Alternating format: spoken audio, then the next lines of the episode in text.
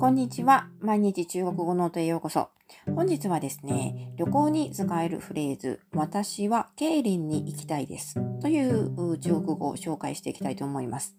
ケイリンというとね、皆さん聞いたことがあるでしょうか？あの、日本語の、日本語で読みすると、カツラ、木偏のカツラですね。これに林と書いてケイリンと読みます。これはあの、えっ、ー、とですね、川下りで有名な、場所なんですよね。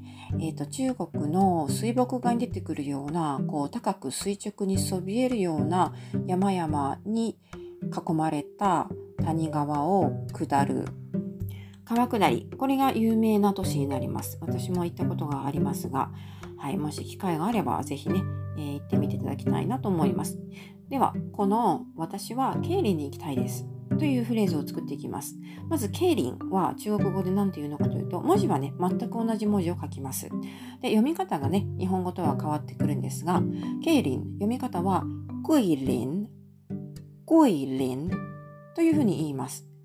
グイはですね、えー、まあ、日本語で言うと、カツラ、木偏のカツラという文字なんですが、発音記号、GUI というふうに書きます。これで、グイえー、発音記号あ、成長はですね、第4声ですので、上から下に急降下する音になります。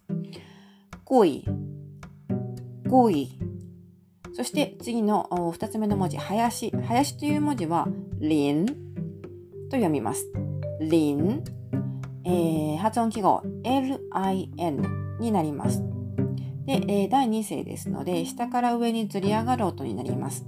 そして最後の子音が N で終わっていますので、最後は下を上の歯の裏につけて終わります。なので、ケイリン、2つ文字を続けて言いますと、グイレン、グイレンというふうになります。はい。では、えー、これで、えー、地名がね、できました。で、私はどこそこに行きたいです。このフレーズを覚えれば、あとは文が作れるようになります。では、私はどこどこに行きたいですというのはどういうかというと、我想去、我想去、我想去というふうに言います。我想去はい。これ最初の文字、我は簡単ですね。私という意味になります。漢字では我という文字を書きます。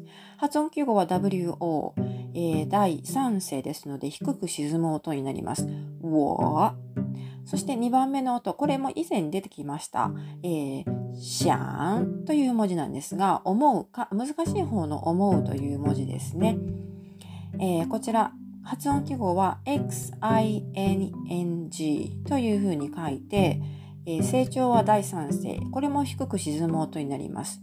シャーン、シャーンという感じになります。そして3つ目の音が、チュー、チュー。これはね、日本語の漢字で言うと、猿、どこどこから去るという時の去るですね。この漢字が当たるんですが、発音記号は QU と書いて、第4声、上から下に急降下する音になります。これはあの、中というふうに、発音、えっと、母音がですね、うの母音みたいに見えるんですが、えー、もう、うよりも、日本語のうよりももっとはるかに口をすぼめて、ちょっと唇に力を入れるようにして発音する音になります。チューという感じですね。なんか絞り出すみたいな感じで発音すると、うん、ちょっとね、発音がなんとなくそれらしく聞こえるかもしれません。というわけで、この3つの単語で、えー、ああのこの注意というのは行くという意味の動詞になります。先ほどのシャンが何々したいという意味ですね。なので、この3つの文字、我想去で私はどこそこに行きたいですという文になります。これにケイリンという場所を加えて、我想去桂林。我想去桂林。我想去我想去桂林というふうに言うと、私は桂林に行きたいですという文が出来上がります。これはですね、あの旅行中非常に便利な表現ですね。どこのそこに行きたいですという、えー、今回は経理に紹介しましたけれども、この場所を変更するだけで、いくらでも文章が作れるようになります。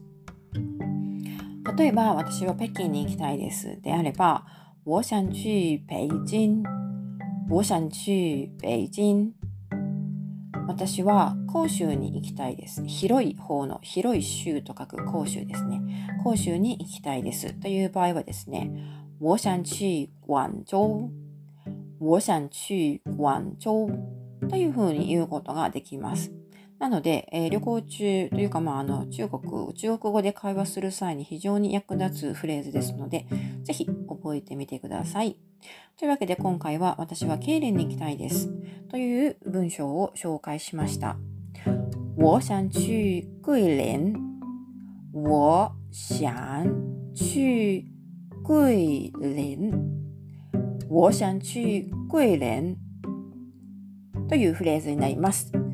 ぜひ覚えてみてください。というわけで今回ここまでになります。最後までお付き合いいただきありがとうございました。